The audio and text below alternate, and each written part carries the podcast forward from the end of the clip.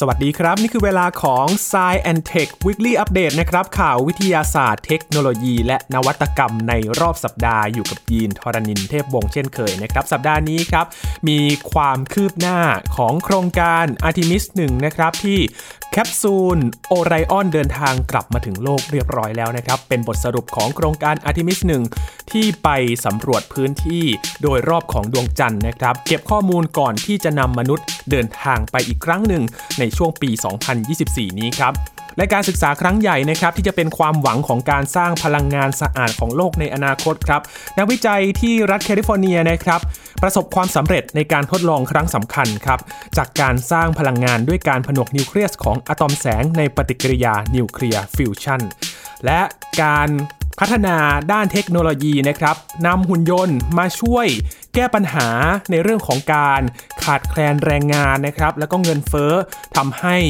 ผู้ประกอบการนั้นลดต้นทุนได้พอสมควรเลยครับ ทั้งหมดนี้ติดตามได้ใน Science Tech Weekly Update สัปดาห์นี้ครับ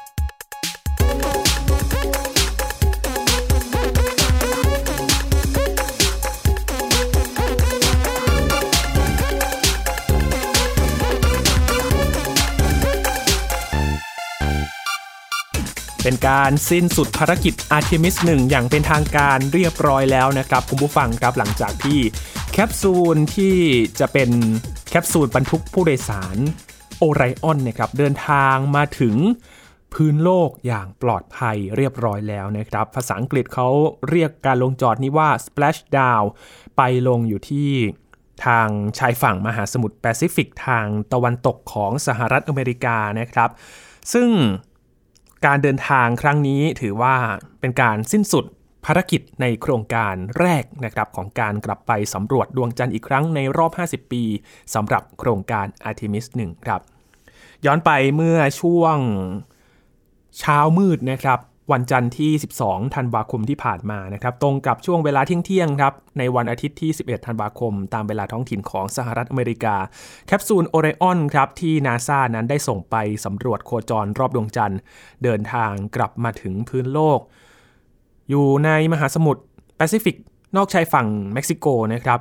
เป็นการปิดฉากภารกิจในการทดสอบเดินทาง รอบดวงจันทร์ก่อนที่จะส่งมนุษย์ขึ้นไป อีกครั้งหนึ่ง ในรอบ 50 ปี แคปซูลโอไรออนนี้นะครับเดินทางเข้าสู่ชั้นบรรยากาศโลกด้วยความเร็ว 32 มัคครับ หรือว่าความเร็วกว่าความเร็วเสียง 32 เท่า และผ่านชั้นบรรยากาศที่ระดับอุณหภูมิ 2,760 องศาเซลเซียสด้วยกัน เป็นความร้อนที่สูงมากๆนะครับ ก่อนที่จะตกลงในมหาสมุทรทางฝั่งตะวันตกของเม็กซิโก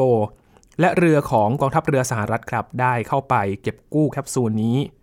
ที่ ข้างในเนี่ยมีหุ่นทดลอง 3 ตัวไว้ภายในนะครับ หุ่นทดลองนี้เขาเก็บข้อมูลมีเซ็นเซอร์ ไปตรวจวัดอุณหภูมิที่เกิดขึ้นนะครับ ระหว่างที่แคปซูลโอเรออนเนี่ยมันผ่านชั้นบรรยากาศลงมา ว่ามันมีความปลอดภัยหรือเปล่า เกราะภายนอกของโอไรออนสามารถป้องกันแล้วก็รักษาความปลอดภัยของมนุษย์ที่จะเดินทางไปอยู่ในแคปซูลนี้ได้หรือไม่ รวมถึงในช่วงการโคจรรอบดวงจันทร์เนี่ยมีรังสีอะไรมาตกกระทบหรือเปล่า เกราะภายนอกสามารถป้องกัน และรับรองความปลอดภัยให้กับมนุษย์อวกาศที่จะเดินทางไปได้หรือไม่นะครับ นอกจากหุ่นยนต์ที่มีเซ็นเซอร์แล้วก็มีตุ๊กตาสนุปปี้นะครับที่เดินทางไปกับแคปซูลตัวนี้ด้วย เราจะเห็นภาพที่ตุ๊กตาสนุปปี้นะครับถูกผูกติด แล้วก็ล่องลอยไปอยู่ในอวกาศนะครับในช่วงที่ยานโอเรออนเนี่ยเดินทางไปโคจรรอบดวงจันทร์กว่า 20 กว่าวันเลยนะครับ เกือบ 1 เดือนที่ผ่านมาในภารกิจนี้นะครับ หลังจากที่เดินทางมาถึงนะครับ ตอนนี้นักวิทยาศาสตร์ก็กำลังอยู่ในขั้นตอน ในการเก็บรวบรวมข้อมูล สิ่งที่เกิดขึ้นในการเดินทางครั้งนี้ มีสิ่งใดที่จะเป็นประโยชน์ ในการพัฒนาปรับปรุงสำหรับการเดินทางในครั้งต่อไป ในโครงการอาร์เทมิส 2 กันบ้าง ซึ่งคราวนี้เนี่ยจะต้องส่งมนุษย์ ไปโคจรรอบดวงจันทร์กันก่อน ยังไม่แตะพื้นผิวนะครับ ซึ่งก็จะไปดูว่าการเดินทางครั้งนี้เนี่ยจะเป็นอย่างไรกันบ้าง ภาพที่เราเห็นในภารกิจอาร์เทมิสหนึ่งที่ผ่านมานี้นะครับ ก็จะเป็นมุมมองที่มนุษย์จะได้กลับไปเห็นอีกครั้งหนึ่ง ในรอบกว่า 50 ปีเลย ภาพที่เราเห็นเนี่ยมีความคมชัดมากๆ แล้วก็เป็นภาพจากดวงจันทร์ที่คมชัดที่สุดเท่าที่มีการส่งกล้องเดินทางไปด้วยนะครับ หลังจากที่ จรวด SLS ครับหรือว่า Space Launch System เนี่ยส่งไปเมื่อช่วงวันที่ 16 พฤศจิกายนที่ผ่านมานะครับนำแคปซูลโอไรออนเนี่ยเดินทางไป นี่คือก้าวแรกที่สำคัญเลยนะครับ ของภารกิจในการส่งนักบินอวกาศสหรัฐเดินทางไปดวงจันทร์อีกครั้งหนึ่ง หลังจากโครงการอพอลโลเมื่อ 50 ปีก่อนนะครับ และในปี 2024 นี้นะครับ จะส่งแคปซูลโอไรออนไปอีกครั้งหนึ่งครับ คราวนี้จะมีมนุษย์โดยสารไปด้วย ก่อนที่จะเข้าสู่ในโครงการที่ 3 นะครับ หรืออาร์ทิมิส3ที่จะส่งมนุษย์เดินทางไปเหยียบพื้นผิวดวงจันทร์อย่างเป็นทางการ ภายใต้โครงการอาร์ทิมิสนี่แหละครับ คราวนี้ก็จะเกิดขึ้นพร้อม ๆ กับการก่อสร้าง Lunar Gateway หรือสถานีอวกาศ โคจรรอบดวงจันทร์นะครับ ทั้งสองสิ่งนี้จะทำงานประสานกันเพื่อที่จะส่งมนุษย์ เดินทางไปเหยียบบนพื้นผิวดวงจันทร์บริเวณขั้วใต้ที่มีการประกาศพื้นที่มาก่อนหน้านี้แล้ว ก็รอดูกันว่านาซาจะปักหมุดจุดไหนของขั้วใต้ของดวงจันทร์ที่มนุษย์จะไปเหยียบตรงนั้นอีกครั้งหนึ่งนะครับย้อนไปเมื่อ 50 กว่าปีก่อนครับยูจีนเคอร์เนนแล้วก็เฮริสันสมิธนะครับเดินทางไปพร้อมกับโครงการอพอลโล 17 เมื่อวันที่ 11 ธันวาคม และใช้เวลา 3 วันนะครับในการสำรวจดวงจันทร์ ถือว่าเป็นนักบินอวกาศชุดสุดท้ายครับเป็นชุดล่าสุดเลย ที่ได้ไปอยู่ตรงนั้น และในอนาคตอันใกล้นี้ครับคุณผู้ฟัง ก็จะมีการสร้างประวัติศาสตร์ ครั้งใหม่ ในการส่งนักบินอวกาศหญิง แล้วก็มีนักบินอวกาศ ผิวสีเดินทางไปด้วยนะครับ เพิ่มความหลากหลาย ที่จะช่วยยืนยันว่ามนุษย์ทุกคนสามารถ เดินทางไปยังอวกาศได้ ไม่ว่าจะเป็นใครก็ตามนะครับ นี่คือบทสรุปของโครงการ Artemis 1นะครับหลังจากที่เรารอคอยมานาน เลื่อนการปล่อยมาแล้ว หลายครั้งเหมือนกัน รอผ่านมา 3 เดือนกว่าจะได้เดินทางไป และก็ต้องติดตามกันอย่างใกล้ชิดเลยนะครับในช่วงระหว่างเดินทาง มีภาพให้เราเห็นน่าสนใจจากมุมมองจากยานแล้วก็ย้อนกลับไปยังโลกที่อยู่ท่ามกลางอวกาศอันมืดมิดแบบนี้นะครับ ภาพนี้ จะเป็นภาพที่มนุษย์อวกาศจะได้ไปเห็นกับตาในช่วงปี 2024 รอดูอีกครั้งในภารกิจอาร์เทมิส 2 นะครับต่อกันที่อีกข่าวใหญ่อีกข่าวหนึ่งครับที่สหรัฐอเมริกาครับเป็นการประกาศความสำเร็จ ซึ่งข่าวนี้จะเป็นความหวังในการสร้างพลังงานสะอาดในอนาคต ซึ่งจะช่วยเป็นตัวเลือกหนึ่งนะครับในการที่จะลดการปล่อยมลพิษสู่สิ่งแวดล้อมนั่นเอง ย้อนไปดูครับ มีการถแถลงโดยนักวิทยาศาสตร์ ที่ไปถแถลงกันในกระทรวงพลังงานของสหรัฐนะครับ เป็นผลงานของนักวิทยาศาสตร์ในรัฐแคลิฟอร์เนียครับประสบความสำเร็จในการทดลองครั้งสำคัญ จากการสร้างพลังงานด้วยการผนวกนิวเคลียสของอะตอมแสง ในปฏิกิริยานิวเคลียร์ฟิวชันนะครับถือว่าเป็นก้าวแรก ๆ เลยครับ ในหนทางอันยาวไกลของการผลิตไฟฟ้า ด้วยพลังงานสะอาดเชิงพาณิชย์ ถ้าสำเร็จนะครับก็จะขยายไปสู่การผลิตไฟฟ้าให้กับบุคคลทั่วไป และมีการซื้อขายกันเกิดขึ้น จากแถลงการของกระทรวงพลังงานสหรัฐนะครับ บอกว่าการทดลองครั้งนี้เนี่ยเกิดขึ้นเมื่อวันที่ 5 ธันวาคมที่ผ่านมา นักวิทยาศาสตร์ที่สถาบัน Lawrence Livermore National Lab นะครับทดลองยิงแสงเลเซอร์ เพื่อที่จะไปเชื่อมอะตอมของแสง 2 หน่วยเข้าด้วยกัน และสามารถทำให้กระบวนการดังกล่าวนั้นมีพลังงานสุทธิเพิ่มขึ้นครับ คุณคิมเบอร์ลี่บิวดิลครับ เป็นผู้อำนวยการของ Lawrence Livermore National Lab นะครับ บอกว่าอีกไม่กี่สิบปีข้างหน้านี้กระบวนการดังกล่าว ซึ่งเป็นปฏิกิริยานิวเคลียร์ฟิวชันน่าจะสามารถนำไปขยายผลเพื่อใช้สำหรับโรงงานไฟฟ้าได้ เป็นที่ทราบกันมานับร้อยปีแล้วนะครับว่าปฏิกิริยาดังกล่าวเนี่ยเป็นแหล่งพลังงานของดวงอาทิตย์ และนักวิทยาศาสตร์เขาก็พยายามหลายสิบปีเลยนะครับเพื่อพัฒนากระบวนการฟิวชันบนโลก หวังว่าจะสร้างพลังงานได้เองบนโลกนี้ ในการทดลองครั้งล่าสุดนี้นะครับมีการจุชนวนให้เกิดกระบวนการนี้ใช้พลังงานไป 2.05 เมกะจูลแต่สามารถสร้างพลังงานได้ 3.15 เมกะจูลซึ่งมากกว่าที่ใช้ไป คุณโทนี่ลูสโตนนะครับเป็นนักวิทยาศาสตร์ด้านพลังงานนิวเคลียร์จากมหาวิทยาลัยเคมบริดจ์บอกว่า พลังงานสุทธิที่เกิดขึ้นในการทดลองนี้ยังอยู่ในระดับที่ต่ำอยู่ และยังคงต้องใช้เวลาอีกนานก่อนที่จะสร้างพลังงานสะอาดในปริมาณที่มากพอ หากต้องการที่จะสร้างเป็นโรงไฟฟ้าที่ใช้วิธีการดังกล่าวในการผลิตพลังงานนะครับ ก็จะต้องสามารถจุดชนวนปฏิกิริยาฟิวชันได้อย่างต่อเนื่องด้วย อุตสาหกรรมผลิตไฟฟ้านะครับ ต่างก็ตอบรับกับก้าวสำคัญทางวิทยาศาสตร์ที่เกิดขึ้นในครั้งนี้ แต่ก็ย้ำว่าระหว่างการรอพัฒนาเนี่ย สำหรับการสร้างเทคโนโลยีฟิวชันในขั้นถัดไป ช่วงเวลานี้ก็ไม่ควรจะเกิดการชะลอเทคโนโลยีใหม่ๆ อื่นๆสำหรับพลังงานทางเลือกนะครับ อย่างเช่น พลังงานแสงอาทิตย์และลม ก็ควรจะพัฒนาควบคู่ไปด้วย พูดถึงธุรกิจผลิตไฟฟ้านะครับยังต้องการให้เกิดการพัฒนาต่อไปครับสำหรับนวัตกรรมเกี่ยวกับพลังงานแบตเตอรี่ และปฏิกิริยาแยกอะตอมแสงในกระบวนการนิวเคลียร์ฟิวชันซึ่งมักจะเกิดกากกัมมันตรังสี อ้างอิงข้อมูลจากศาสตราจารย์แดเนียลแคมเมนนะครับ เป็นผู้เชี่ยวชาญด้านพลังงาน และมิติด้านสังคมที่มหาวิทยาลัยแคลิฟอร์เนีย วิทยาเขตเบอร์กลีย์ครับ ปัจจุบันก็มีบริษัทหลายแห่งนะครับ พัฒนาการสร้างพลังงานจากปฏิกิริยานิวเคลียร์ฟิวชันเชิงพาณิชย์ หนึ่งในนั้นคือบริษัท Focused Energy นะครับที่ระดมทุนได้ 5,000 ล้านดอลลาร์สหรัฐ จากรัฐบาลและเอกชน นอกจากนั้นยังมีบริษัท Commonwealth Fusion Systems นะครับที่ต้องการพัฒนากระบวนการผนวกอะตอมแสงด้วยแม่เหล็ก แทนการยิงเลเซอร์ด้วยนะครับ นี่ก็เป็นก้าวสำคัญนะครับ ถือว่าเป็นข่าวใหญ่ในรอบสัปดาห์ที่ผ่านมาเลยนะครับที่ เป็นความหวังซึ่งนักวิทยาศาสตร์เขาพยายามจะทำกันมานานแล้วนะครับ ว่าจะสามารถทำปฏิกิริยานิวเคลียร์ฟิวชันภายในโลกนี้ได้หรือเปล่า แต่ความพยายามนั้นก็เกิดการทดลองมาหลายสิบปีเหมือนกันนะครับ กว่าจะเป็นความสำเร็จในก้าวแรกนี้ขึ้นมา ก็ถือว่าเป็นเรื่องที่น่ายินดีครับสำหรับแนวทางในการสร้างพลังงานสะอาดในอนาคต ที่ต้องการจะลดมลพิษ แต่ก็ต้องการพลังงานที่จะเอาไปใช้ในการใช้ชีวิตประจำวันต่างๆ รวมถึงอุตสาหกรรม และการดำเนินงานต่างๆ ในอนาคตด้วยนะครับ ต่อกันที่เรื่องของเทคโนโลยีที่มาช่วยตอบโจทย์ สถานการณ์เศรษฐกิจในช่วงที่ผ่านมานะครับ ปัญหาแรงงานที่ตึงตัวในปัจจุบันครับ ตอนนี้ตลาดแรงงานเป็นที่ต้องการอย่างมากเลยนะครับ เพราะว่าจะเห็นมีการประกาศรับสมัครงานโดยเฉพาะในสหรัฐอเมริกาเนี่ยต้องการคนทำงานจำนวนมาก เพราะว่ารูปแบบการทำงานที่เปลี่ยนไปในช่วงโควิด -19 ที่ผ่านมานะครับ ก็ต้องล้มหายตายจากกันไป แต่คราวนี้เนี่ยความต้องการมันกลับมาขึ้นอีก ตลาดแรงงานก็เลยตึงตัวครับ บวกกับค่าแรงที่เพิ่มสูงขึ้นด้วย หลาย ๆ ที่ก็ต้องการที่จะลดค่าใช้จ่ายจากสภาวะเศรษฐกิจที่เกิดขึ้นในขณะนี้ มีเรื่องของเงินเฟ้อ และแรงกดดันด้านการใช้จ่ายของผู้บริโภคที่ต้องการรัดเข็มขัดด้วย เนื่องจากว่าสภาวะเศรษฐกิจข้าวของแพงนะครับ การใช้จ่ายต่าง ๆ ก็ต้องคำนึงมาก ๆ เลยว่า ใช้จ่ายเรื่องนี้จะคุ้มไหม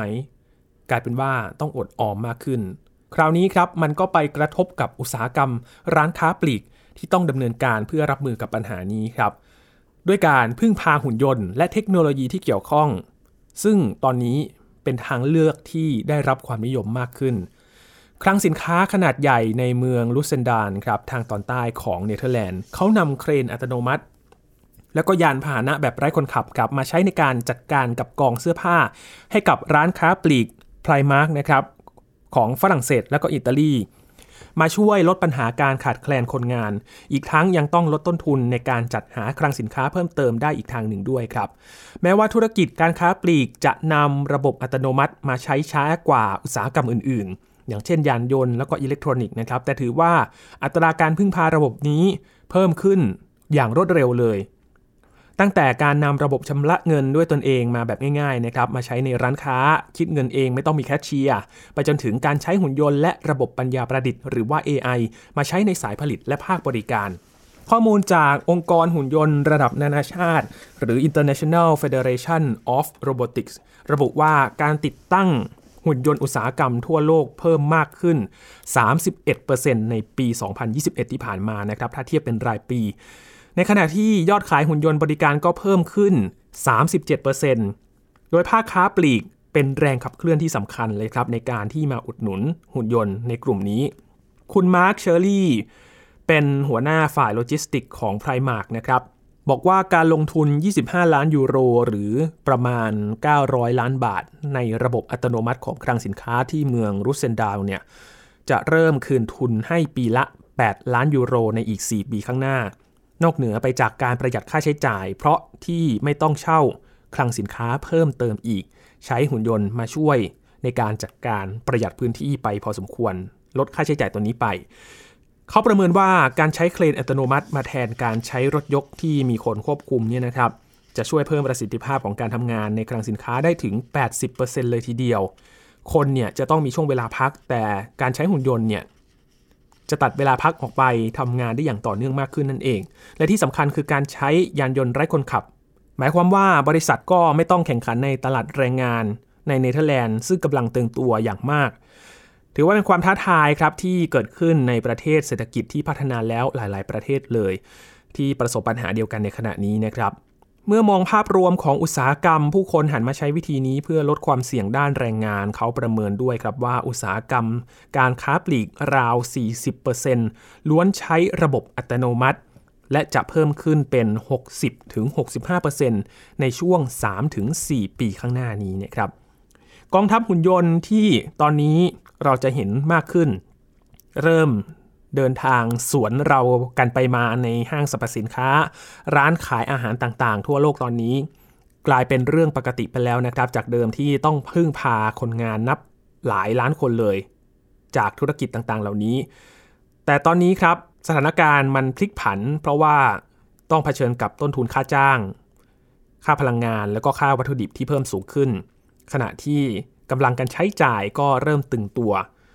จากข้อมูลของผู้ค้าปลีกออนไลน์อย่าง Amazon นะครับเขาก็เตือนว่างบประมาณในการจับจ่ายใช้สอยนั้นตึงตัวโดยเฉพาะในยุโรป อย่างไรก็ตามในบรรดาผู้ค้าปลีกทั่วยุโรปต่างก็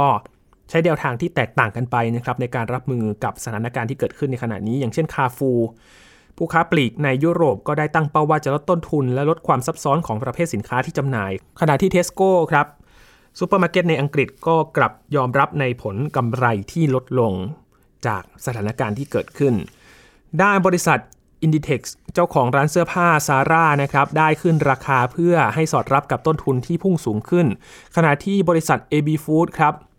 เจ้าของ Primark กล่าวว่าผู้ค้าปลีกแฟชั่นที่มีราคาต้นทุนต่ำจะจำกัดการขึ้นราคา แม้ว่าอัตราเงินเฟ้อจะแตะเลข 2 หลักในตลาดหลายแห่ง เนื่องจากลูกค้าไม่สามารถจ่ายได้อีกต่อไป แต่ละบริษัทก็มีแนวทางการรับมือที่แตกต่างกันไปจริง ๆ นะครับ ที่ปรึกษาของบริษัท McKinsey บอกว่า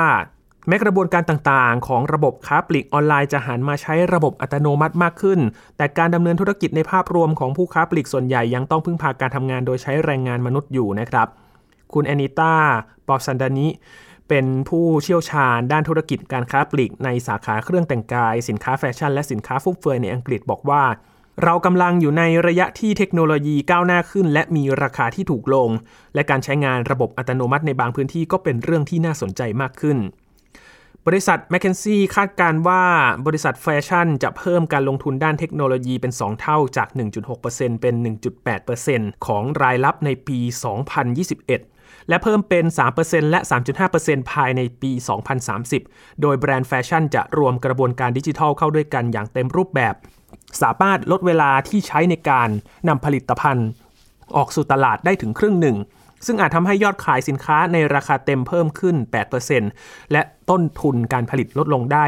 20% อย่างไรก็ดีครับผลประโยชน์ดังกล่าวกำลังขับเคลื่อนระบบอัตโนมัติในภาคการค้าปลีกด้านอาหารด้วย โดยบริษัทต่างๆ ได้ลงทุนในหุ่นยนต์ทำความสะอาด ป้ายราคาอิเล็กทรอนิกส์ตรงชั้นวางสินค้า และเทคโนโลยีที่ช่วยแจ้งเตือนระดับสินค้าคงคลังตามช่วงเวลาจริง และช่วยจัดการเติมสินค้าเป็นต้นนะครับ จะเห็นว่าเทคโนโลยี จะมาช่วยอุดช่องว่างในหลาย ๆ อย่างนะครับแล้วก็เพิ่มประสิทธิภาพในการทำงานมากยิ่งขึ้นนะครับ ถ้าดูจากการทำงาน การนำเทคโนโลยีหุ่นยนต์มาช่วยตรวจสอบคลังสินค้านั้นทำให้เราเช็คสต็อกสินค้าได้อย่างรวดเร็วมากขึ้น แล้วก็ real-time เลยนะครับ ว่าสินค้าเราออกไปเท่าไหร่ เหลือสินค้าเท่าไหร่ และควรจะนำสินค้ามาเติมเมื่อไหร่กัน กลายเป็นว่าตอนนี้ เทคโนโลยีจะมาช่วยตอบโจทย์ตรงนี้มากขึ้น และทำให้บริหารจัดการได้อย่างมีประสิทธิภาพด้วยนะครับท่ามกลางสถานการณ์ที่ตอนนี้เงินเฟอ้อก็เพิ่มสูงขึ้น การใช้จ่ายของผู้คนอาจจะต้องระมัดระวังมากยิ่งขึ้นเช่นเดียวกันครับปิดท้ายวันนี้ครับพาไปดูสถานการณ์การอยู่อาศัยของเพนกวินกันบ้างนะครับหน่วยงานด้านสัตว์ป่าของสหรัฐอเมริกาครับบอกว่านกเพนกวิน จักรพรรดิของแอนตาร์กติกากำลังถูกคุกคามอย่างหนักเลย จากผลกระทบของการเปลี่ยนแปลงสภาพภูมิอากาศโลก หรือว่า climate change นะครับองค์การประมงและสัตว์ป่าแห่งสหรัฐออกคำเตือนครับว่าเพนกวินสายพันธุ์นี้กำลังตกอยู่ในภาวะอันตรายที่จะสาบสูญหรือสูญพันธุ์ไป หากไม่มีการดำเนินการใด ๆ เพื่อปกป้องพวกมันคำเตือนนี้นำมาสู่การประกาศเรียกร้องอย่างเป็นทางการ ให้มีการคุ้มครองเพนกวินจักรพรรดิภายใต้กฎหมายว่าด้วยสัตว์ใกล้สูญพันธุ์ หรือว่า ESA นะครับ อย่างนกทะเลที่บินไม่ได้ชนิดนี้ มีถิ่นกำเนิดอยู่ที่ทวีปแอนตาร์กติกาครับ แต่หน่วยงานของสหรัฐบอกว่า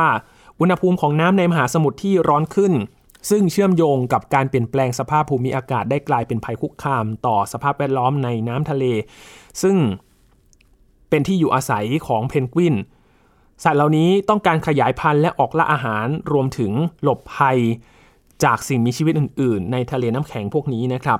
มาธาวิงเลียมส์ผู้อำนวยการองค์การประมงและสัตว์ป่าแห่งสหรัฐกล่าวว่าการเพิ่มนกเพนกวินจักรพรรดิเข้าไปในรายชื่อ ESA บ่งชี้ถึงวิกฤตการสูญพันธุ์ที่เพิ่มขึ้น ที่ส่งผลกระทบต่อสัตว์หลายสายพันธุ์ทั่วโลก และบอกว่าการใส่เพนกวินจักรพรรดิเข้าไปในรายชื่อนั้นเปรียบเสมือนสัญญาณเตือนครับ ซึ่งยังเป็นการเรียกร้องให้มีการเร่งให้มีการลงมือทำอีกด้วย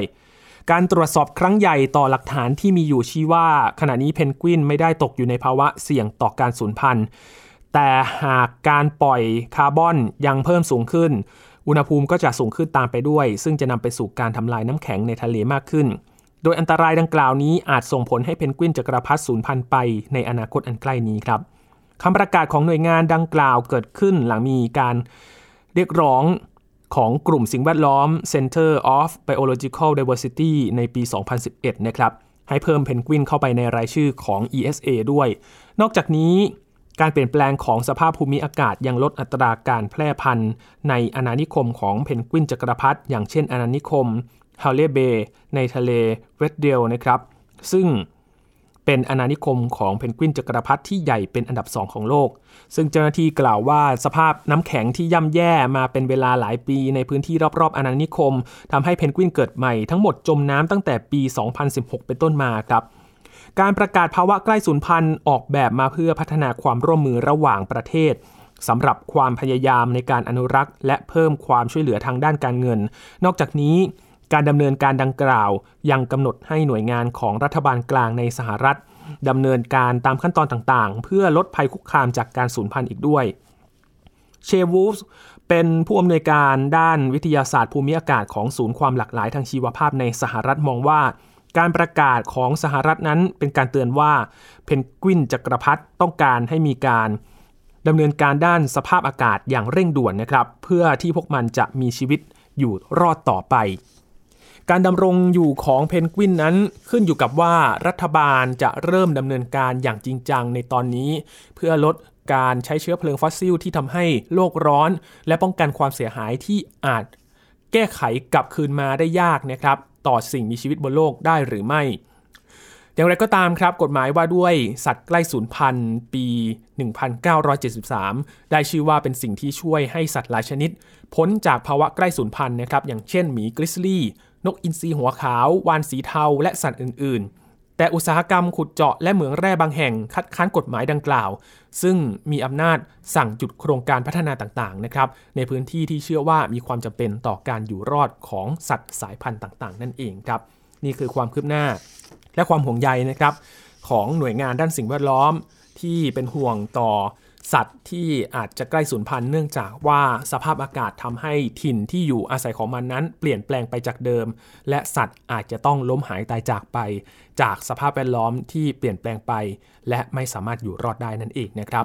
ทั้งหมดนี้คือข่าวที่เรานำมาฝากกันใน Science Tech Weekly Update สัปดาห์นี้ครับ คุณผู้ฟังติดตามรายการกันได้ที่ www.thaipbspodcast.com นะครับ รวมถึงพอดแคสต์ช่องทางต่างๆ ที่คุณกำลังรับฟังเราอยู่ครับ อัปเดตเรื่องวิทยาศาสตร์ เทคโนโลยี และนวัตกรรมกับเราได้ที่นี่ทุกที่ทุกเวลากับไทย PBS Podcast นะครับช่วงนี้ยีนทรณินเทพวงศ์ครับ ขอบพระคุณสำหรับการติดตามรับฟังนะครับ ลาไปแล้วครับ สวัสดีครับ